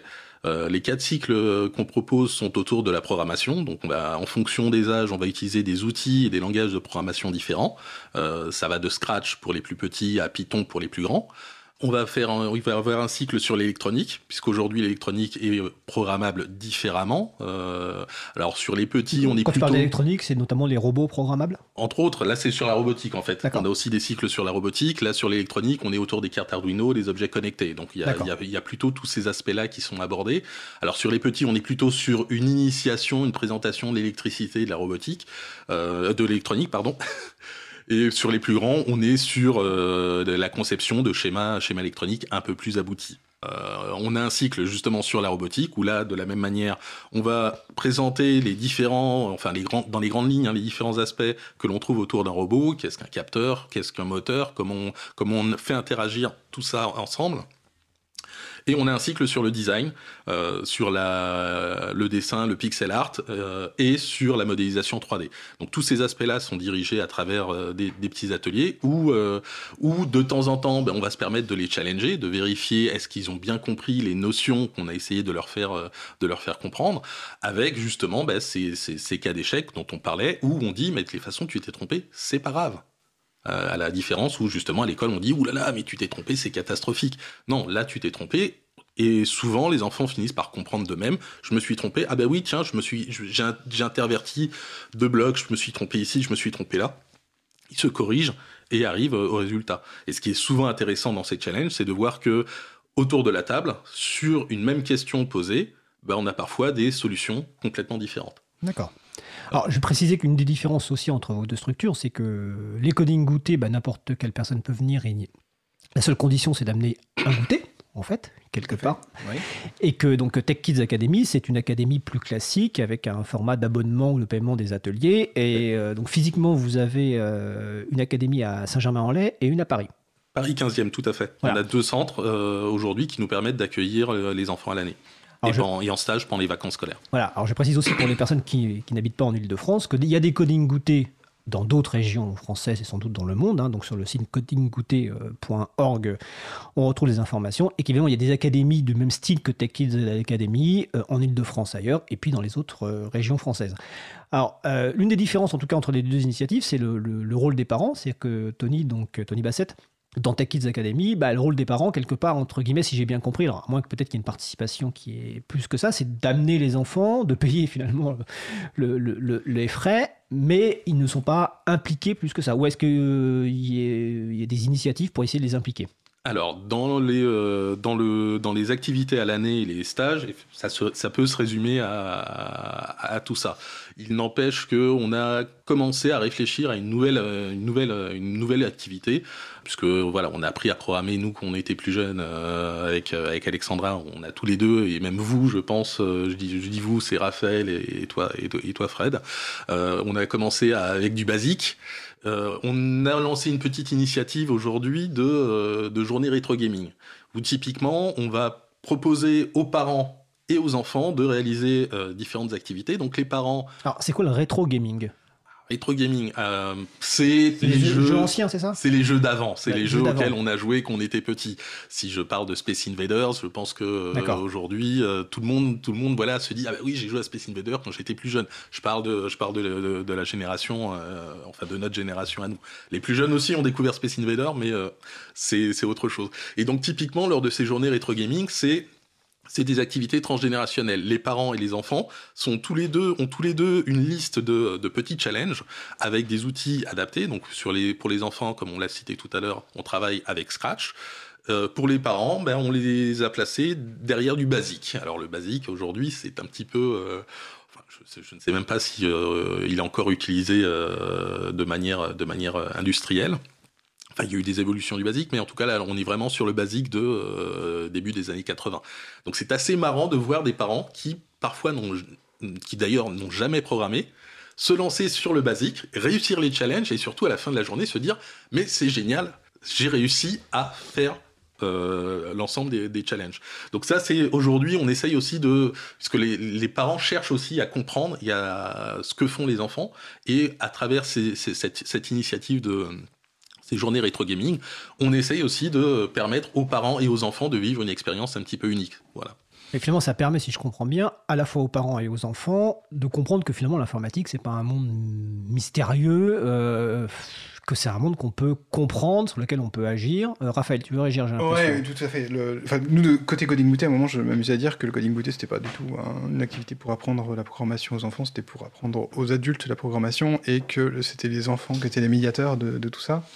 Et, euh, et de fait, ça, ça, ça marche très bien au sens où euh, quand on met euh, un adulte et, euh, et un enfant euh, en binôme derrière un même écran, euh, en particulier avec Scratch, voilà, qu'on parle de Scratch, euh, où c'est très intuitif, euh, il y a quelque chose qui marche très bien. C'est-à-dire, euh, les enfants, souvent, on les voit, ils n'ont pas peur. Ils n'ont mmh. pas peur de casser l'ordinateur, ils sont prêts à essayer plein de trucs, ils sont très spontanés, ils vont à toute vitesse, ils ne sont pas du tout inhibés, alors que un adulte, il est pris par tous ces, tous ces, ces, ces films où il a vu euh, qu'au moment où, où le codeur il intervient, il y a des lettres vertes euh, euh, cryptiques et que on, le message qu'on a reçu depuis longtemps, c'est « c'est compliqué, c'est trop compliqué pour vous, euh, n'essayez même pas de comprendre, si vous essayez de comprendre, c'est que vous êtes un, un extraterrestre ». Donc euh, voilà, des, des adultes sont pourris par ça, mais par contre, ils ont une structure, enfin, ils, ont, ils ont une intention qu'ils arrivent à garder, ils arrivent à garder leur, leur, leur, intuition, enfin, leur, leur focalisation, et le, le mélange des deux, ça fait quelque chose de formidable. formidable. Et, et, et moi, j'ai vraiment, c'est un truc que je, je, j'adore voir apparaître dans, dans les, les binômes qui se créent au sein des familles.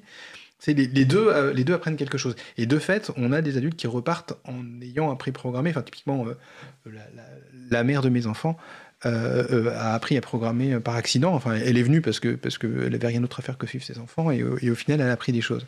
Et on voit des, on voit des, au départ, les, les, les binômes qui se constituent sont souvent euh, au sein de la famille. Et puis, il y a des relations qui se créent entre les groupes. Les gens se retrouvent. Et c'est pas rare de retrouver un spectacle. Euh, un, un binôme d'adultes qui ne sont pas de la même famille et qui sont contents de présenter ce qu'ils ont fait, euh, souvent, des, des, et, et, qui, et qui sont heureux de, de leur réalisation, alors que leurs enfants sont en train de jouer parce que, bon, quatre heures, ça fait un peu long et qu'ils ils ont besoin de se dégourdir les jambes, par exemple. Et puis, on a aussi des binômes d'enfants qui se créent. Euh... Mais en tout cas, les, les, les adultes ont vraiment quelque chose à apprendre de ça. Et c'est même vital, j'ai l'impression, de, de, de, de, bah, qu'ils, qu'ils arrivent à sortir de ce, ce complexe qui a été inculqué depuis longtemps euh, par rapport à la programmation.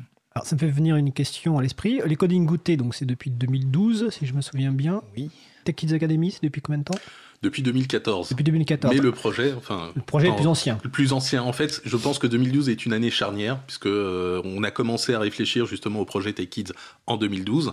Et je sais aussi que certains concurrents ont, ont commencé aussi à réfléchir sur leur projet cette année-là. Alors ma question étant, est-ce que sur le long terme, est-ce que vous avez des, des, des, alors, des enfants, des familles qui sont là depuis le début et qui progressent, qui p- continuent, ou est-ce que c'est vraiment que des gens qui ponctuellement viennent euh, Coding Goûter et puis Tech Kids Academy? Ok. Alors, Ludine me fait signe pour me dire nous, oui. c'était, c'était, nous c'était deux mille onze. Attention. Ah, voilà. deux mille onze. On était là avant.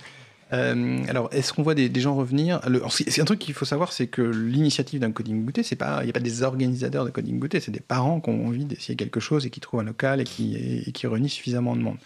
Euh, et du coup, nous, on est une communauté. En fait, un, un Coding Goûter, d'une certaine, d'une certaine manière, c'est une communauté de famille, euh, enfin, ou un petit, un petit noyau de famille qui, euh, qui se retrouve, euh, qui décide de se retrouver et qui attire autour d'eux un certain nombre de personnes. Donc, on peut dire que, bah, moi, j'ai vu des, oui, des familles venir et revenir. Et euh, c'est pas tant un Coding Goûter, euh, enfin c'est, c'est en faisant plusieurs Coding Goûter en fait qu'on voit le, la magie euh, s'opérer, puisqu'au départ quand on débarque on est perdu, on sait pas ce qu'on doit faire, on copie un peu sur les autres et puis très vite on devient à l'aise avec le processus et on se retrouve à expliquer aux autres. Et ça ça ça fait partie du, du, du processus d'apprentissage.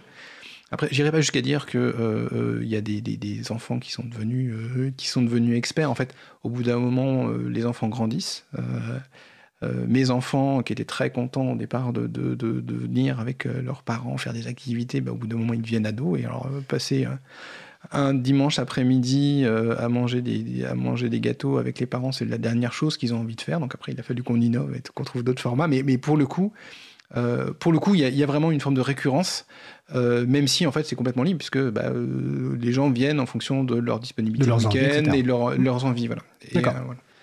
Tony, de ton côté, est-ce que tu vois une, des enfants qui reviennent, enfin des familles qui reviennent ? Oui, oui, oui. Euh, alors depuis le début, euh, je, je, je, pas forcément depuis le début, mais... pas forcément depuis, depuis le début, mais on a, on a de nombreux enfants maintenant qui reviennent donc tous les ans, donc qui ont commencé, euh, bah, au, je dirais au cycle zéro, sept neuf ans année un, et qui sont aujourd'hui, qui viennent d'intégrer donc les dix douze ans année deux. Donc pour le coup, c'est, ça fait quatre ans qu'ils sont, qu'ils sont chez nous.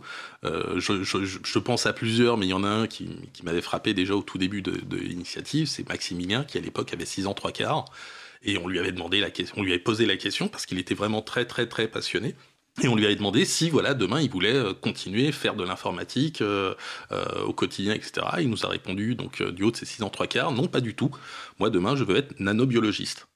Ok, très bien, bon, on se dit, il a entendu un joli mot, euh, il s'est dit, voilà, je ferai ça plus tard. On lui a posé la question de qu'est-ce que ça voulait dire être nanobiologiste. Et bien là, il nous a expliqué exactement ce qu'était la nanobiologie en sortant des termes que je ne pourrais même pas citer et que je n'ai pas compris. Euh, voilà, Maximilien, c'est exactement ce qu'il veut faire demain, mais malgré tout, l'informatique, ça le passionne. Et comme nous, il a, il a trouvé un endroit où il peut euh, laisser libre cours à sa passion, essayer, développer, s'améliorer et aider. Puisqu'il y a aussi l'entraide, l'entraide fait, fait aussi partie des, euh, des valeurs qu'on essaye d'enseigner aux enfants, c'est, voilà, si tu as compris, bah, tu as le droit de demander à tes camarades autour de toi qui a besoin d'aide, et d'aller l'aider, de lui expliquer. D'accord. Alors, tu parles de, de Maximilien, ça me fait poser, penser à une question pour euh, Ludine, mm-hmm. enfin deux questions pour Ludine. Euh, la première, est-ce que tu comptes devenir développeuse ? dans le futur? Je réponds tout de suite non. Voilà, donc, donc tu as d'autres activités. Est-ce que tu sais déjà ce que tu veux faire? Alors non plus, non plus mais je okay. sais que je ne veux pas faire quelque chose dans l'informatique. D'accord. Et euh, ouais, donc par rapport à ce que tu disais, c'est euh, intéressant parce que quand je disais que je faisais de la programmation euh, à mes amis euh, qui ne savaient pas ce que c'était, mais donc après que j'ai expliqué, euh, comme quand j'étais petite, donc je suis née en deux mille un, c'était pas du tout un truc euh, courant de faire de la programmation le dimanche. Enfin, mes amis faisaient du tennis ou éventuellement du dessin, mais euh, c'était pas une activité courante dans le paysage extrascolaire. Et du coup, enfin, c'était direct catalogué, genre tu vas faire ça plus tard, enfin tu prends de l'avance, alors que non, pas du tout. Enfin, j'entre en hypocagne dans deux jours, donc en prépa de lettres. Oui, j'ai fait informatique l'année dernière, mais c'est plus un loisir qu'autre chose, et c'est pas du tout. Enfin, je compte pas en faire ma vie, et c'est bien. Oui, voilà, c'est une activité et ça fait des cordes en plus à son arc, on va dire, mais c'est pas du tout quelque chose que j'envisage professionnellement. Et ça, c'est quelque chose. Enfin, c'est une question qui, qui revient souvent pour moi. Alors Tony, avant la pause musicale, vas-y. Oui, pour réagir justement là-dessus, on a, euh, on a de nombreux enfants, euh, j'ai cité le cas de Maximilien, mais c'est vrai qu'on a beaucoup d'enfants qui nous disent « moi l'informatique c'est une passion ». Il y en a, c'est les échecs, c'est le foot, c'est le tennis. Moi, c'est l'informatique. J'aime pas faire de sport, mais par contre, j'adore les ordinateurs et j'aime comprendre comment ça marche. Mmh. Et demain, qu'est-ce qu'ils veulent faire ? Comme Maximilien, on en a beaucoup qui nous disent bah non, je, je, je ne me destine pas nécessairement à devenir euh, informaticien, développeur, administrateur ou autre. C'est j'ai juste envie de voilà de découvrir ce, ce monde et de, de m'amuser euh, avec des gens qui ont cette même passion. Voilà, c'est un, un loisir plus qu'autre chose. Bon, bah, très bien, on va faire une pause musicale et on va revenir après sur ce sujet donc, qui mélange à la fois la compréhension du monde, euh, les rencontres sociales et le fun. Donc nous allons écouter euh, Kings par Cyber S D F et on se retrouve juste après. Cause commune.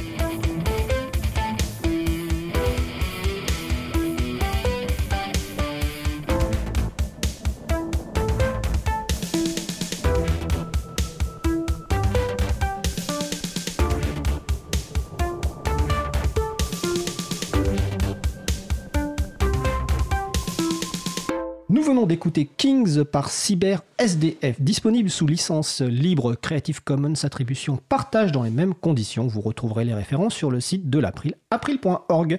Vous écoutez l'émission Libre à vous sur Radio Cause Commune quatre-vingt-treize point un F M en Ile-de-France et partout ailleurs sur le site cause commune point F M. Notre sujet, euh, que nous allons poursuivre, euh, porte sur l'apprentissage de la programmation euh, pour les enfants, mais aussi pour les grands, comme on l'a vu en première partie. Euh, donc, nos invités, donc, Tony Bassett de Tech Kids Academy, Raphaël Pierquin de Coding Goûter, Ludine Pierquin de Coding euh, Goûter, enfin Coding Goûteuse, et qui va faire bientôt Hippocane, comme quoi on peut apprendre l'informatique et ne pas en faire euh, son métier, en tout cas la programmation. Alors justement, Ludine, on va, on va poursuivre avec toi, parce que euh, l'informatique, euh, traditionnellement, alors, l'apprentissage du code, du langage, on se dit souvent, c'est pour les garçons. Mm-hmm. Euh, alors, on sait bien que c'est pas vrai, euh, tu en es la meilleure preuve. Mais est-ce que toi, en tant que, que fille, euh, tu as eu des difficultés, euh, peut-être par exemple quand tu fais des présentations dans le cas des Coding Goûter, quand on parlait tout à l'heure, est-ce que tu as eu des difficultés par rapport aux garçons qui ont, traditionnellement, euh, souvent prennent beaucoup de place ? euh, Comment tu, tu vois ça, euh, cette place finalement bah, en tant que femme, euh, dans des Coding Goûter, de l'apprentissage de la programmation ? Alors, dans les Coding Goûter, j'ai jamais, je me suis jamais sentie euh, une fille. Enfin, j'étais un enfant et il y avait des garçons, ok, mais c'était pas un sujet. Et on, je me suis jamais faite euh, bâcher avec des guillemets parce que j'étais une fille. Alors après, plus tard, donc j'ai dit, j'ai fait informatique et sciences du numérique au lycée. Et donc en terminale S, il faut qu'on scientifique, il faut qu'on choisisse une spécialité. Et donc informatique et sciences du numérique, c'est une, une spécialité possible. Et donc avec euh, ma bande d'amis, on était trois à vouloir faire informatique et sciences du numérique, donc deux garçons et moi. Et on en parlait à un quatrième ami, et donc on lui a dit qu'on voulait faire euh, tous informatique. Et euh, donc mes deux autres amis n'avaient jamais touché à un ordinateur de leur vie, moi si, mais ils le savaient pas forcément. Et donc le quatrième ami qui nous parlait, c'est compliqué, il y a beaucoup de personnages, mais il m'a dit, mais t'y connais quelque chose toi? Alors le quatrième ami, c'était un garçon, c'est ça? Oui, c'était un garçon, que des garçons sauf et moi. Ouais. Et il a pas du tout posé la question à mes deux autres amis garçons, qui y connaissaient moins que moi pour le coup, et du coup j'étais pas très contente, et ils ont même pas compris pourquoi ça m'agaçait en fait. Donc... Oui, euh, les femmes sont dix pour cent dans l'informatique, je crois, donc c'est vraiment peu. Et c'est important, et même dans ma classe d'I S N, on était cinq filles sur les trente, donc c'est quand même c'est plus que les autres années, mais ça reste peu. Et dans la classe d'I S N, donc d'informatique et sciences du numérique, pardon, c'est le sigle, ouais. euh, oui, c'est arrivé qu'on se fasse, enfin, euh, qu'on se moque de nous et qu'on dise « non, c'est des filles, elles savent pas faire », alors que pour le coup, certaines étaient bien meilleures que d'autres garçons qui étaient là par dépit. Bon, c'est un peu triste, mais c'est ça, l'informatique. Et euh, ouais, donc c'est pas, c'est pas drôle parce qu'il y a plein de, de clichés et tout ça, euh, que les femmes savent pas faire avec un ordinateur. Et, et parfois c'est vrai, mais pas plus que les hommes, malheureusement. Et donc ouais, je pense que ça c'est hyper important de, s'il y a des filles euh, ou des femmes qui nous écoutent, de... allez on y va, hein. c'est, c'est, pas, c'est pas difficile et on On peut le faire. C'est à la portée de tout le monde. Voilà. Alors, je, vais, je vais donner la parole à, à Raphaël, Tony, mais en même temps, je vais vous poser une question, euh, et aussi à Ludine en même temps.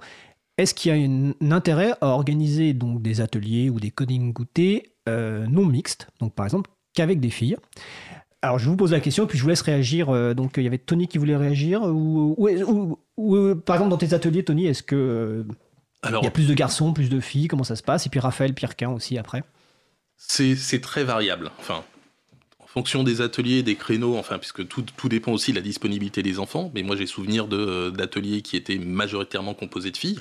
Euh, d'autres, enfin, même si je, on n'a pas vraiment fait de stat, statistiques là-dessus, mais euh, comme ça, vu de nez, je pense qu'il y a effectivement une plus grande majorité de garçons euh, à nos ateliers que de filles. Mais on a eu des, des ateliers où on avait, euh, alors, euh, au maximum dans nos ateliers, il y a douze enfants. Euh, j'ai souvenir d'ateliers où on avait huit filles et, euh, huit filles et quatre garçons. Euh, et pour le coup, enfin, voilà, il n'y a pas de... Y, je, je dirais pas qu'il y ait vraiment de... Euh, nous, on ne cherche pas à faire des groupes de filles ou des groupes de garçons. Au contraire, on est pour la mixité, on est pour la différence, quelle qu'elle soit. Et euh, c'est justement dans cette différence qu'on va aller, euh, qu'on va aller chercher ce, ce petit plus, ce petit détail qui va, qui va nous permettre de, de progresser, que ce soit fille-garçon, que ce soit, euh, que ce soit comme je dis, sur d'autres, d'autres, d'autres, d'autres points de différence. D'accord. Raphaël Pierquin ?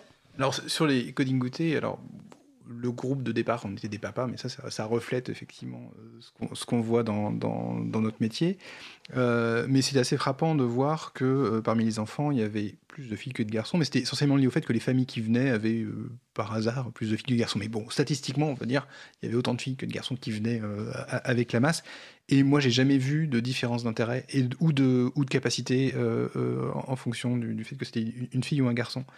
Mais alors, par je poursuis mes questions ouais. sur les spectacles dont tu parlais. Est-ce oui. qu'il y avait plus de garçons ou, que de, ou c'était pareil? Alors, fait. sur le sur la prise de parole en public, c'était pas des choses auxquelles j'étais très sensible à l'époque, peut-être que mais mais je j'ai pas le souvenir de ça pour D'accord. le coup. Euh, par contre, quelque chose qui me frappe, c'est que bon, j'ai, j'ai eu d'autres initiatives et notamment là, j'anime depuis un, un, un club de un, un club de programmation pour pour lycée, collège depuis cinq ans maintenant, donc là c'est plus des, plus des ados, et là c'est frappant de voir euh, que ceux qui viennent bien nous sont bien ceux plutôt que celles, parce qu'il y a beaucoup plus de garçons, euh, et, et je, je, je pense que euh, là pour le coup c'est pas une histoire de, de, de goût, mais vraiment c'est des attentes de la société qui font qu'on ne pousse pas du tout les, les, les femmes dans cette direction. J'ai, j'ai parlé avec une, des membres d'une association qui s'appelle Wi-Fi, qui essaye de faire la promotion de, de la, de la pro, enfin, du code et de la technologie Euh, auprès de, de, jeunes, de jeunes filles, et elles ont énormément de difficultés en fait, à trouver en fait, des, des, des, des filles qui seraient intéressées par ça. Et il y, y a eu des initiatives, enfin, je laisserai Ludine parler des initiatives mmh. qu'on a eues vis-à-vis de, vis, spécifiquement, enfin qu'elle a eues vis-à-vis, vis-à-vis de filles, mais c'est vraiment, s'il y a quelque chose de, de, de, de, d'étonnant à, à résoudre autour de ça, on, je pense qu'en tant qu'adulte, euh, on crée vraiment un contexte qui, euh, qui éloigne les filles de la technologie, et c'est bien dommage. Alors, avant de passer la parole à Ludine, euh, ça me fait penser, alors là c'est j'ai carrément oublié le nom, mais peut-être que tu vas retrouver toi. Euh, Julien Dorra, je crois qu'il participe au lancement d'une école de programmation. Absolument. Je, voilà, c'est, je, j'étais résolu d'y en parler euh, au moins avant la fin de l'émission. Euh, Ada Tech School. Ah, voilà, Ada Tech School. Euh, voilà, voilà qui, euh, qui est euh, une école qui est conçue par, euh, par des femmes, euh, avec le soutien de certains hommes, mais avant tout par des femmes, et qui s'adresse à, euh, aux, aux femmes post-bac. Euh, donc la première promotion est en train de se lancer. S'il y a des, s'il y a des, des personnes qui sont intéressées, euh, que ce soit pour... Euh, pour euh, apprendre ou pour, euh, ou pour aider d'une manière ou d'une autre. Euh, on mettra les références. On mettra les références sur le site de l'April, donc c'est Ada Tech School. Et je vais répéter qu'on a consacré une émission sur le métier de développement logiciel, même si là, le, le but n'est pas de, que tout le monde devienne développeur ou développeuse. Et dans, dans cette émission, donc c'est le quatorze mai deux mille dix-neuf, on avait un développeur, donc euh, Emmanuel Ravia, et une développeuse, Katia Resti, qui expliquait notamment qu'on peut faire ce métier tout au long de sa vie, que c'est pas simplement une étape dans le monde de l'informatique avant de devenir chef de projet ou autre. On peut rester développeur et développeuse du logiciel libre jusqu'au bout, parce que ça bouge tout le temps, parce que c'est fun. Donc je vous invite à écouter ce, ce podcast sur le site de l'April. Donc euh, Ludine Pierquin sur les mmh. initiatives euh, dont venait de parler Raphaël. Oui, alors euh, j'avais participé à l'organisation d'événements euh, pour les femmes et le code, euh, avec euh, Ladies of Code Paris, donc qui est une communauté de femmes qui codent sur Paris, du coup, d'où le nom. Et on avait organisé un forum des métiers de l'informatique avec uniquement des femmes pour parler de leur métier. Et donc, on m'avait donné des affiches pour que je les affiche dans mon lycée, ce que j'ai fait, et personne n'est venu. Moi, après, c'est peut-être lié aussi au fait que dans un lycée, généralement, on ne lit pas les affiches qu'il y a dans les couloirs. Mais bon, il y avait... Et donc, j'étais allée au forum des métiers et il n'y avait aucune fille de moins de trente ans, je pense. Et c'était essentiellement des femmes en reconversion. Et, euh... et donc, qui étaient très contentes de trouver des femmes qui parlaient de leur métier. Mais il y avait, je pense...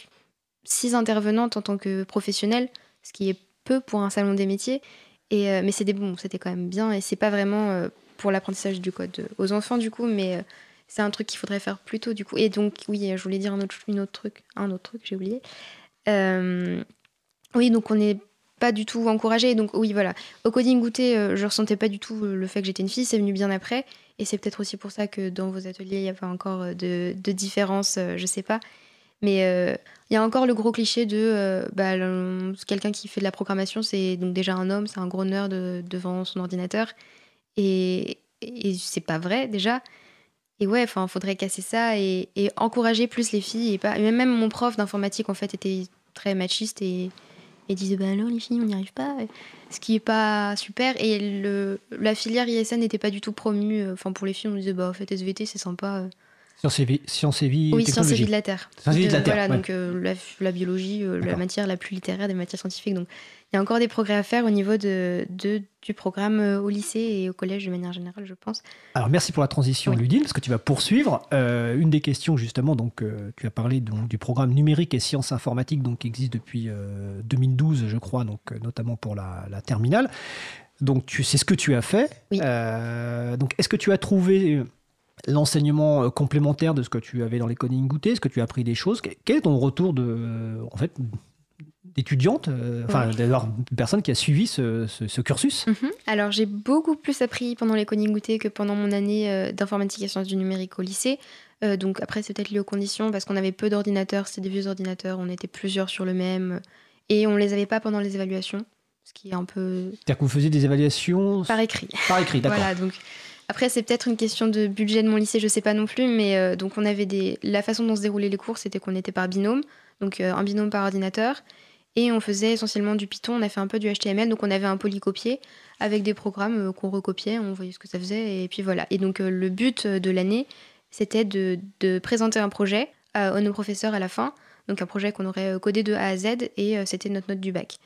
Et euh, bah, on n'a pas été... très accompagné du tout dessus, enfin on s'est complètement débrouillé, même ce qui est bien, mais euh, on n'a pas du tout eu d'accompagnement spécifique ni rien. Encore une fois, je sais pas si c'est spécifique à mon lycée euh, ni rien, et je sais aussi que euh, comme il y a la réforme du bac, ça va changer, donc j'espère en, en bien, et je pourrais pas vous parler de ce qui va se passer après, mais du coup euh, cette année, si j'ai appris euh, deux trois trucs en Python, mais de manière euh, pas du tout pédagogique, euh, ni ni ludique, ni rien, et j'ai pas par- particulièrement apprécié mes cours d'informatique, alors que pourtant j'ai beaucoup aimé les Coding Goûter, d'ailleurs, j'en ai fait pendant très longtemps, donc c'est bien la preuve. Et voilà, encore D'accord. une chose dommage. Alors, on consacrera une émission avec notamment des enseignants, et puis peut-être si on arrive à avoir des, des élèves pour avoir un retour d'expérience, on va dire, et interne de l'école et aussi les, les évolutions. Mais je posais une question collective, euh, parce que dans, dans le programme numérique et sciences informatiques, il n'y a pas que la programmation, il y a l'enseignement normalement de l'informatique globalement, donc l'informatique euh, avec la, la représentation de l'information, l'algorithmie, les langages de programmation et aussi euh, toute la partie matérielle, donc euh, ordinateur et réseau. Est-ce que dans vos initiatives, euh, Raphaël Pierquin, Tony Bassett, est-ce que vous abordez ces notions-là, euh, si oui, lesquelles, ou alors euh, pas du tout? C'est-à-dire l'apprentissage de l'informatique plus globalement. Tony, Tony Bassett. Alors, dans les, euh, nous, on, on, on, on, on, on l'aborde plutôt avec les, euh, les plus grands. On va, on va plus loin sur les différences, euh, différences de matériel, différences des systèmes d'exploitation. On leur explique un petit peu à quoi sert un système d'exploitation, parce qu'on a quand même des enfants qui nous disent « mais euh, pff, ça, ça leur parle pas plus que ça euh, ». Il y avait un autre... Euh, oui, les différents langages. Alors, différents langages, euh, on, j'en ai cité, j'en ai cité deux tout à l'heure, Scratch et, et Python. Mais c'est vrai qu'on utilise différents langages. On fait, euh, il nous arrive de faire de, un petit peu de Java, il nous arrive de faire du, euh, du C, du C Sharp, euh, du C++, en fonction des, des besoins. Donc, on, on diversifie, on présente aux enfants un, un maximum de, euh, de langages, même si notre objectif n'est pas de faire les ingénieurs de demain. C'est, c'est, ça reste une passion euh, qu'on transmet aux enfants qui ont envie de, d'approfondir tout ça. Euh, mais malgré tout, on aborde, on aborde tous ces sujets. L'algorithmique, quelle est, quelle est la différence, pourquoi, euh, pour, pourquoi, et ce qui est intéressant aussi, euh, alors je vais reprendre, alors c'est pas tout à fait le show, mais euh, euh, lorsqu'on fait des challenges et que euh, on, voit un, on voit une réalisation euh, du challenge un petit, peu, euh, un petit peu technique, un petit peu technique et avancée, on va demander à l'enfant De, de venir expliquer à ses camarades pourquoi et, pourquoi et comment il est arrivé à ce résultat. Pourquoi il a choisi ses blocs si c'est avec Scratch, pourquoi il a utilisé ses, ses lignes de code si c'était, si c'était un, langage, un langage autre. Mais on aborde malgré tout, on essaye d'aller au-delà de juste euh, le code pour le code. D'accord. Raphaël Pierquin ? Ma réponse sera un peu différente. De, de notre côté, comme il s'agit de s'amuser avant tout, euh, on... il n'y a pas vraiment de, de, de, de, de cursus ou de programme qui est pensé. On va avant tout euh, euh, creuser dans la direction où, où il y a de la curiosité, pour le coup. Et, euh, et s'il euh, y a une personne qui a la chance d'en savoir plus que les autres, elle peut se retrouver à expliquer bah, ce qui lui semble pertinent au moment là, où la question est posée. Mais il n'y a pas... Enfin, le, le, la programmation ou le code... Enfin, c'est, pour moi, j'emploie le, le, le mot pour... les deux mots pour dire la même chose. Pour le coup, c'est vraiment... Enfin, nous, on met beaucoup l'emphase sur... Euh, l'aspect euh, créatif hein, et pas vraiment sur les notions qui vont autour, à moins que ça commence à entraver, la, enfin, créer des difficultés de compréhension euh, pour, pour les réalisations qui sont en train d'être faites. D'accord. Euh, tu voulais réagir, ouais, est-ce que je peux juste revenir une seconde Vas-y. sur euh, le, le, l'apprentissage de l'informatique à l'école? C'est juste que tout à l'heure on parlait de, des erreurs qui étaient valorisées dans les initiatives de Tony et de mon père, du coup euh, c'est pas le cas à l'école puisque, enfin, du coup par exemple la première évaluation qu'on a faite en I S N, on a eu, la moyenne c'était six, j'ai eu trois. Et on s'est tous euh, fait euh, crier dessus très fort. Et ça, c'est un... Je pense que la manière dont c'est enseigné à l'école, c'est... Enfin, c'est plus... Ça amène à dégoûter les élèves de l'informatique. Et bon, si les professeurs m'entendent, changer ça. Mais du coup, c'est... Enfin, ouais. Mais est-ce que ton professeur était un professeur mm-hmm. euh, qui avait une formation sur l'informatique? Un prof de maths. Voilà, parce que c'est, c'est souvent mais, la, la problématique mais, aujourd'hui, ouais. c'est le problème de la formation des formateurs ou des formatrices. Mm-hmm. Et je crois qu'aujourd'hui, maintenant, il y a un CAPES euh, informatique et sciences du numérique. Et j'ai, Raphaël veut, te, veut ouais, réagir aussi. euh, oui, ça, oui, ça m'a fait beaucoup de peine quand j'ai entendu Ludine me raconter ces histoires. Et, et, effectivement, moi, je, je, c'est quelque chose que je fais aussi en tant que formateur, parce que je, je forme des, des développeurs, mais, et aussi dans les coding goûter, l'idée qu'une erreur, c'est, c'est quelque chose qui mérite d'être célébré, parce que si on a fait une erreur, c'est que on a quelque chose à apprendre, en fait. Donc, euh, donc on peut ouvrir ses, ses, ses écoutilles et, et, euh, et apprendre quelque chose de nouveau, et c'est formidable. Et donc, Ludine, qui avait la, la, l'habitude de cette approche-là dans les coding goûter, là, qui se retrouve à dire « Ah tiens, euh, bah, à essayer, en fait. Hein, » c'est ça, Ludine me racontait, euh, à essayer des trucs, et puis ça marche pas, euh, essayer jusqu'à ce que ça marche, ce qui est comme ça, enfin, ce qui, qui est formidable à apprendre, d'entendre que le, le, le comportement de, de son, son, son professeur, ça, m'avait, ça, m'a, ça m'a un petit peu désolé. Et je pense qu'il y a vraiment quelque, quelque chose qui est très spécifique, spécifique à, la, à la programmation, c'est que, euh, et, et que les enseignants aujourd'hui ne savent pas vraiment exploiter, c'est que si ça ne marche pas, on n'a pas besoin d'un professeur pour nous le dire. En fait, c'est, c'est l'ordinateur qui va ne pas marcher. Et du coup, c'est à l'inverse très gratifiant d'avoir euh, finalement quelque chose qu'on essaye de faire et, et de réussir à le faire fonctionner. Et du coup, le mode d'apprentissage devient très différent. Enfin, notamment, on va encourager à faire un maximum d'essais-erreurs. Et euh, les, moi, les, les rares fois où je me suis retrouvé avec des, des, des enseignants en, en primaire pour leur montrer euh, comment moi je m'y prenais, je leur disais euh, « Vous n'avez pas besoin d'apprendre à programmer. Tout ce que vous avez besoin de faire, c'est vous assurer que, que, que, qu'ils essayent jusqu'à ce qu'ils y arrivent. » Et pour le coup, ça marche bien. Et il y a beaucoup d'enseignants qui ne sont pas du tout appro- à l'aise avec cette approche-là. Et je pense que c'est effectivement bah, un manque de formation par rapport à cette activité spécifiquement qu'est l'informatique. Étienne, tu voulais réagir ? Oui, je voulais enfin, je voulais aussi rajouter, euh, enfin compléter par rapport aussi euh, à ce que voilà les, les, les enfants aujourd'hui découvrent à l'école. Alors je dis pas que c'est une généralité, mais on a beaucoup d'enfants qui arrivent et qui nous disent bah oui, on a déjà fait, euh, j'ai déjà fait un peu de programmation à l'école, et qu'on leur demande bah voilà qu'est-ce que vous avez fait ? C'est généralement bah j'ai fait des ronds, des carrés et des triangles. Oh, mais est-ce qu'on t'a expliqué des notions, on leur demandait si on leur avait expliqué des notions un peu plus approfondies, et on se rendait bien compte que, que non. Alors est-ce que aujourd'hui la, la programmation à l'école est, j'ai envie de dire, captée par, par les profs de maths ? Je ne sais pas, je... mais peut-être que voilà, il, le retour des enfants, c'est que ça manquait de fun à l'école. Ils ne s'amusaient pas, ils n'avaient pas l'air de... Voilà, ils nous disaient, bah non, on ne s'amuse pas. Enfin, on s'amuse beaucoup plus euh, avec nous, euh, Tech Kids, mais voilà, c'est, euh, c'était, les, c'était le contexte. Mais à l'école, c'était... Voilà, c'était, c'était bof. D'accord. Alors, ouais. Raphaël, rapidement, parce qu'il nous reste... J'ai quand même une question importante qu'on n'a pas encore abordée. Vas-y, ouais, Raphaël. Oui, je, euh, rapidement, je ne veux pas non plus qu'on charge trop la barque, la barque sur les enseignants. On leur demande beaucoup de choses. Et oui. Moi, à ce stade-là, ça ne me paraît mmh. pas du tout évident que euh, leur demander de, d'enlever du temps de certains enseignements qui sont essentiels pour, euh, pour de la programmation, ça soit... Enfin, je ne sais pas dire euh, si c'est justifié ou pas aujourd'hui. Euh, je, je, je, moi, je manque de recul et j'imagine que beaucoup de gens manquent de recul sur cette question-là. Exactement. Et c'est pour ça qu'on consacrera une émission sur le sujet avec notamment des enseignants et des enseignantes. Alors, le temps passe vite euh, quand on parle d'un sujet passionnant. Il euh, y a un sujet qu'on n'a pas encore abordé, parce que euh, la, soci... la, la libre à vous, ça parle beaucoup de logiciels libres. Alors j'ai une petite question, est-ce que alors, on, vous avez cité des logiciels qui sont euh, pour la plupart libres, euh, Scratch, Python, qui est un langage de programmation. Donc quelle est la place du logiciel libre dans vos initiatives, à la fois en termes d'outils, mais est-ce que vous avez aussi euh, une sensibilisation sur ce, ce qu'est le logiciel libre ou ce qu'est le droit d'auteur sur les productions qui sont faites ? Alors je... rapidement parce que le Le temps file. Tony. Alors rapidement, le... on essaye dans la plupart des cas d'utiliser des logiciels libres. On utilise, euh, je dirais aujourd'hui, dans, dans les outils d'apprentissage, euh, euh, je dirais qu'on est à soixante-dix pour cent, on utilise des, euh, ou, des, ou des outils libres ou des logiciels libres. Quand je dis outils, c'est qu'on a par exemple euh, un petit robot qui est un outil euh, qui est open source, euh, qu'on utilise, euh, qu'on utilise aussi euh, dans nos activités. C'est pas le cas pour tous, parce que malheureusement, voilà, il y a des outils pour, pour les plus petits qui sont encore un petit peu délicats, et cetera.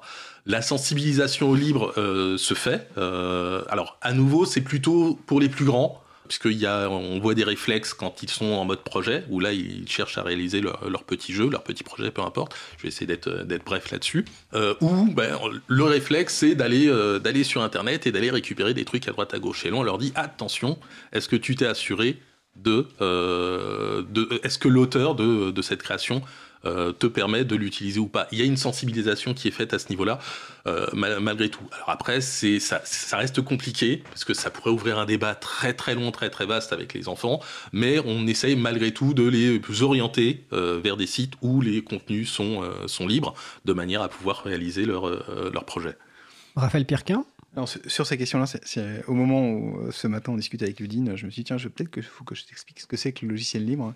Euh, c'est pour dire à quel point euh, ce n'est pas un sujet qu'on aborde de manière explicite. Donc, pour les outils qu'on, qui, qui sont utilisés pendant les Coding Goûter, ça dépend de ce que les familles ont envie d'essayer. Et parfois, il y a des parents qui sont sensibles à ça et qui vont faire bah, aller vers ça. Puis, des fois, il y a des parents qui, qui ont acheté un, un logiciel qui est très propriétaire et qui ont très envie de, de l'utiliser. Donc, euh, on n'a pas de... Enfin, euh, c'est ce qui compte, c'est l'énergie et la passion qu'ont les, les participants et les participantes. Après, pour, euh, et pour ce qui est du logiciel libre, moi, j'ai, j'ai, j'ai un goût, euh, j'ai, j'ai un goût pour ça. Et euh, mais mon approche jusqu'à maintenant, c'était de me dire déjà, enfin, euh, au moment où j'ai discuté avec, avec Ludine, j'ai, j'ai, dû, j'ai pu expliquer ce que c'était que le logiciel, le logiciel libre en moins de quatre minutes, je pense. Euh, parce qu'à partir du moment où on peut parler de ce que c'est qu'un programme et de ce que c'est qu'un code source, alors après, il faut expliquer que tous les codes sources ne sont pas disponibles. Donc ça, c'est, c'est un concept qui est nouveau, en fait, quand on sort d'un, d'un Coding Goûter, c'est amusant. Et, euh, et du coup, après, expliquer ce que c'est que l'open source et après le logiciel libre, ça a pris... Enfin, c'est, c'était trivial, en fait, à expliquer. Et l'expliquer à quelqu'un qui ne sait pas ce que c'est que la programmation, qui n'a jamais vu euh, des instructions, une suite d'instructions, je pense que ça doit être beaucoup plus complexe. Ludine, tu veux réagir là-dessus ? Alors, je pense que, oui, effectivement, donc, j'ai appris ce que c'est qu'un logiciel libre ce matin, donc il euh, n'y a pas eu de sensibilisation particulière, euh, ni pendant les Coding Goûter, ni à l'école, du coup... C'est tout ce que D'accord. j'ai à dire sur le bah, sujet. En tout cas, c'est, c'est, c'est, euh, dans les actions de sensibilisation de l'April, faire cette émission a permis mm-hmm. que Ludine apprenne oui, voilà, ce, ce, ce, ce qu'est un logiciel libre. Euh, donc, il nous reste vraiment peu de temps. Euh, il y a d'autres, évidemment, là, on a parlé des Coding Goûter, des Kids Academy. Je l'ai dit tout à l'heure, il y a d'autres initiatives qui existent. Hein. Coding Goûter, ce n'est pas qu'à Paris. Il y a des académies aussi professionnelles qui existent partout en France. Il y a des initiatives ailleurs, par exemple à Digne, euh, l'école du développement du logiciel libre qui s'adresse aussi aux collégiens, aux lycéens. On mettra les références euh, sur le site euh, de l'April. On va finir par un petit tour de table, peut-être s'il y a un, un mot ou quelque chose que, qu'on n'a pas abordé, que vous souhaiteriez dire, ou si vous avez des projets à annoncer, n'hésitez pas. On va commencer, allez, on va commencer par euh, Tony, Tony Bassett. Euh... Le sujet est vaste, je pense qu'on effectivement on est sur un format court, donc c'est, c'est vraiment difficile de, de, de tout résumer, tout synthétiser. Euh, aujourd'hui, euh, non, enfin, je, moi je pense que voilà, on a fait le tour. On, enfin, on n'a pas fait le tour, mais voilà, il y aurait, il y aurait trop de choses, trop de choses ouais. à dire et trop peu de temps pour pour y parvenir. En tout cas, euh, on encourage les familles à participer voilà, à des exactement. ateliers comme euh, Tech Kids Academy ou d'autres. Ou d'autres, voilà, tout à fait. Des, des initiatives comme la nôtre, il en existe euh, plusieurs en Ile-de-France. Partout dans le reste de la France aussi, euh, dans le reste du monde aussi. Euh, enfin voilà, allez-y, amusez-vous, amusez que vos enfants s'amusent et découvrent et se rendent compte que finalement, bah, programmer, c'est pas aussi barbaresque qu'on, qu'on le présente euh, euh, dans les films le plus souvent. Raphaël Pierquin. Deux messages. Alors le premier, c'est si euh, vous êtes parent et que vous avez envie d'essayer. Euh, allez voir sur Scratch et euh, avec votre enfant, vous prenez un peu de temps euh, seul, c'est amusant, c'est facile, il euh, y a plein de choses à apprendre, on peut, on peut y passer du temps, mais c'est un outil qui est formidable pour, euh, pour apprendre. Euh, ça c'est le premier, et après si vous avez envie d'apprendre ça de manière un peu plus sociale, dans un Coding Goûter, moi ce que j'encourage à faire c'est de créer son Coding Goûter, donc on, donne, on, a, on a mis des ressources sur le site coding goûter point org pour que euh, toutes celles et ceux qui souhaitent en, en organiser puissent le faire. Euh, chacun peut s'approprier le concept à sa manière. Peut-être que vous, aurez, vous saurez que dans votre région, il y a déjà des Coding Goûter. Surtout, vous ne dites pas, il y en a déjà un, donc moi, je ne peux pas le faire. Si, si, tout le monde est légitime à faire des Coding Goûter. Euh, on y tient. Euh, et si vous êtes tenté de vous préparer en, pr- en préparant quelque chose, euh, un, un, un parcours pédagogique et encadrant les choses, relâchez-vous, faites un gâteau et suivez le processus que j'ai décrit avec les patouilles et les, les spectacles plusieurs fois pendant la séance. Et vous ne mettez pas la pression, ça marche très bien. Et faites-en. Merci Raphaël. Le mot de la fin pour Ludine Pierquin ? Oui, alors euh, merci à tous, enfin beaucoup. Et euh, pour les filles et les femmes, euh, lancez-vous, n'ayez pas peur. Vous êtes autant capables que les hommes et vous êtes légitimes. C'est, c'est une belle conclusion. Donc je remercie euh, donc les personnes invitées aujourd'hui dans l'émission. Donc euh, Tony Bassett de Tech Kids Academy, Raphaël Pierquin des Coding Goûter, euh, Ludine Pierquin des Coding Goûter. Je remercie également William Asgavari qui est en régie aujourd'hui pour l'enregistrement de, de cette émission. Je vous souhaite une belle journée et à bientôt. Nous allons faire une pause musicale.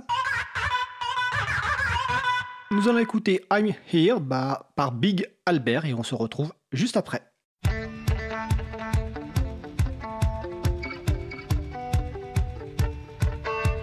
Cause commune.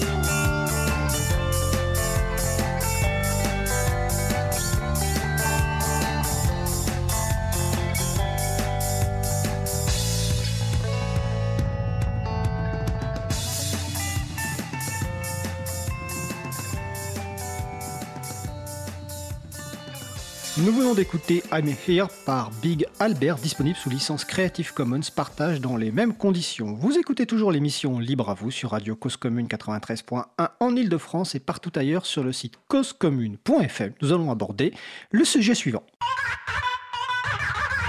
Nous allons poursuivre avec la chronique Jouons collectif de Vincent Calame, bénévole à l'April. Et le thème du jour, Vincent, est la patrouille du libre. Oui, alors la patrouille du libre, c'est, cette idée de chronique m'est venue lors d'une discussion post-émission de, d'une, d'un précédent Libre à vous qui portait sur LibreOffice et où j'avais évoqué euh, également ma quête du libre euh, dans, dans ma structure. Et euh, je discutais migration avec Philippe Emel, qui était un des intervenants de, de cette émission. Et il m'évoquait le cas euh, d'une migration où après euh, la migration proprement dite, c'est-à-dire l'installation, la formation des postes, ils étaient restés sur place et passaient régulièrement dans les bureaux pour s'assurer que tout allait bien. Et je trouve que cette approche moi, rejoignait un peu ma, ma propre expérience. Et c'est cette approche que j'ai, justement j'intitule « Patrouille du libre », que je, je trouve est un moyen efficace de, de résoudre les problèmes et de diminuer les tensions. C'est-à-dire que, tu veux dire que les personnes n'osent pas dire qu'elles ont un problème ? Alors, bien sûr, quand ça ne marche pas, elles le disent. On, on, on l'entend très vite. Moi, je pense plutôt à toutes ces petites choses que, qu'on a envie de, de, de réaliser, mais auxquelles on n'arrive pas parce qu'on ne sait pas par quel bout les prendre. Euh, par exemple, une mise en page particulière sous LibreOffice. On a, on a vu un autre document et on voudrait la reproduire et on n'y arrive pas. Ce n'est souvent pas des choses indispensables. Et si la personne ne peut pas le faire, elle va abandonner l'idée. Mais à chaque fois, il reste un petit goût... Euh, arrière-goût d'inachevé.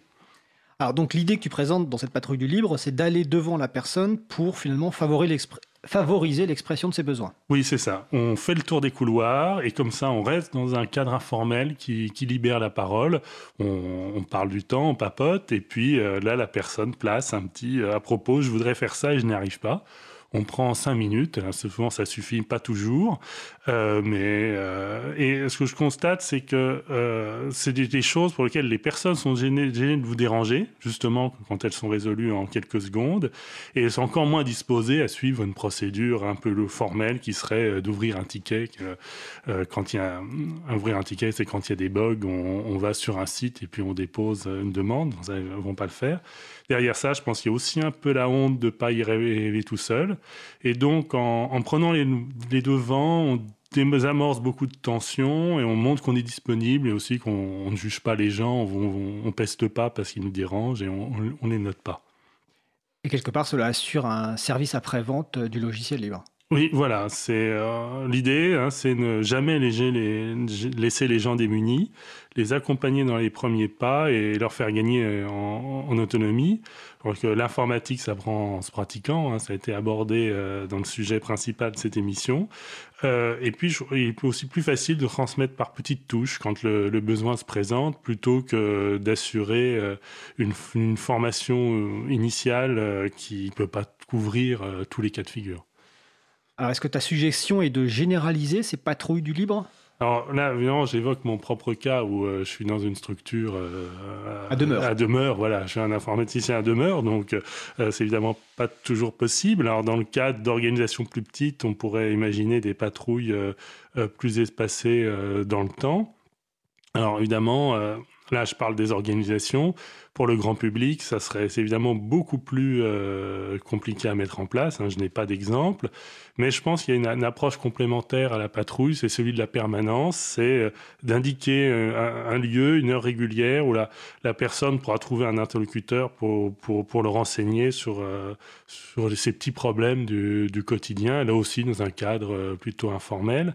Et ça, c'est, je sais que c'est un, un mécanisme qui a été mis en place par euh, plusieurs groupes d'utilisateurs locaux de logiciels libres. Hein, pour ce que je, je connais qui est Parinux, il y a les, les premiers samedis du libre à la Cité des Sciences. Donc euh, voilà, et euh, j'en profite d'ailleurs pour, un peu pour conclure, pour, euh, pour vous inviter à vous rendre sur, sur l'agenda du libre où euh, vous pourrez voir si euh, un groupe local d'utilisateurs de logiciels libres organise des permanences près de chez vous.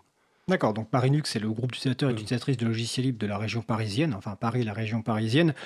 Il organise euh, régulièrement des événements. Donc les premiers samedis, bah, c'est chaque premier samedi du mois à la Cité des Sciences et de l'Industrie de quatorze heures à dix-huit heures. Parinux, avec d'autres groupes, uti- organise euh, bah, une journée consacrée aux logiciels libres avec des conférences et des ateliers d'accueil. Euh, évidemment, pour les personnes qui nous écoutent ailleurs qu'en région parisienne, sur l'agenda du libre, donc agenda du libre point org, tout attaché, euh, vous retrouverez des permanences, ou en tout cas des événements récurrents qui sont organisés dans les autres régions, et puis aussi les permanences, on va dire, un peu plus festives, hein. C'est l'occasion, par exemple, de parler des, des, des apéros, c'est-à-dire de rencontrer des gens autour des apéros et de parler de, de leurs problèmes, donc de cette, euh, notamment de cette patrouille du libre ou de ces euh, permanences. Euh, est-ce que tu souhaites ajouter un mot de conclusion sur ces patrouilles du libre ou sur ces, pa- sur ces permanences ? euh, n- Non, enfin, je te dis, toujours mélanger euh, informel et puis, euh, et puis pratique, euh, toujours euh, effectivement ne pas avoir un cadre trop rigoureux. Euh, trop, un cadre trop formel et qui peut, être, voilà. qui peut bloquer les utilisateurs et les utilisatrices. Et les culpabiliser. D'accord. Écoute, euh, merci Vincent pour cette chronique euh, Jouons collectif. Euh, on se retrouve le mois prochain. Je te souhaite euh, de passer une belle journée. Merci. Alors, nous approchons de la fin de l'émission. Nous allons terminer par quelques annonces.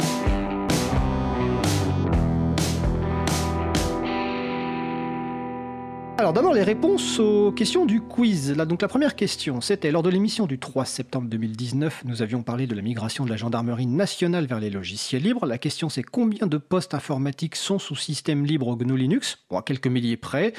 Bah, la réponse est environ soixante-treize mille postes sur les quatre-vingt mille que compte la gendarmerie.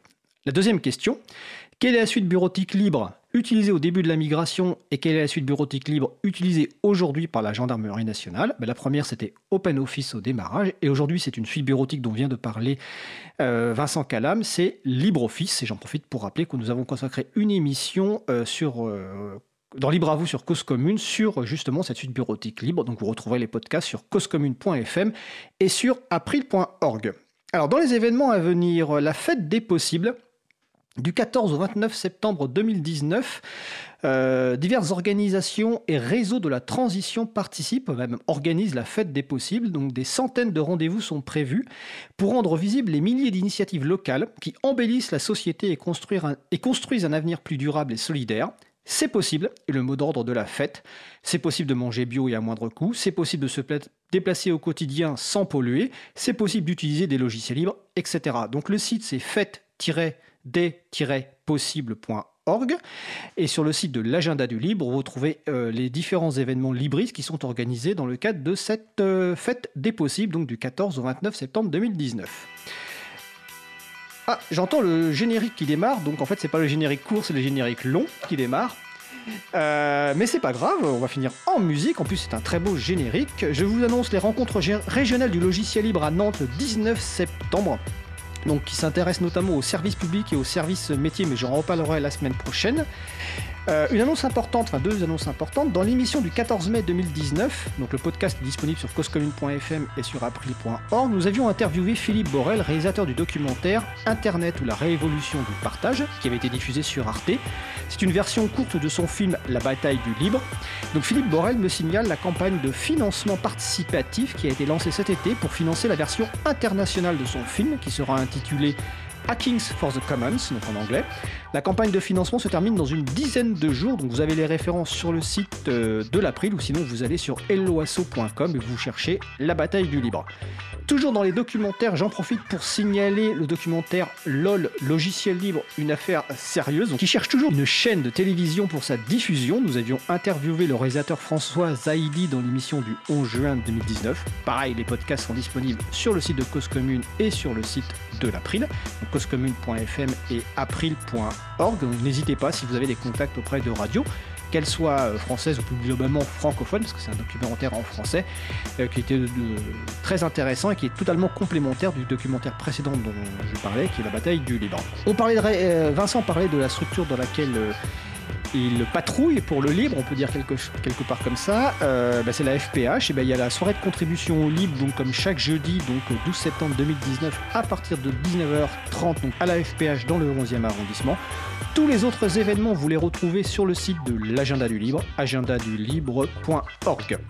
Alors, notre émission se termine. Je remercie les personnes qui ont participé à l'émission du jour.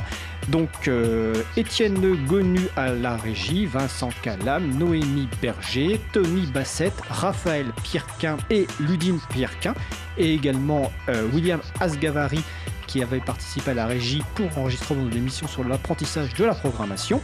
Vous retrouverez sur le site de l'April et sur le site de Cause Commune toutes les références utiles. Euh, n'hésitez pas à nous faire des retours pour indiquer ce qui vous a plu, mais aussi des points d'amélioration.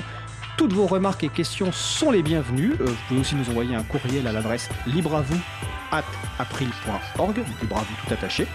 Nous vous remercions d'avoir écouté l'émission. Si vous avez aimé cette émission, ben, n'hésitez pas à en parler le plus possible autour de vous. Faites connaître l'émission et la radio. La prochaine émission aura lieu mardi dix-sept septembre deux mille dix-neuf à quinze heures trente. Notre sujet principal portera sur l'obsolescence programmée et aussi sur le projet de loi économie circulaire qui va être étudié à la, au Sénat euh, très bientôt. Nous vous souhaitons de passer une excellente euh, fin de journée. On se retrouve donc mardi euh, dix-sept septembre à quinze heures trente. Et d'ici là, portez-vous bien.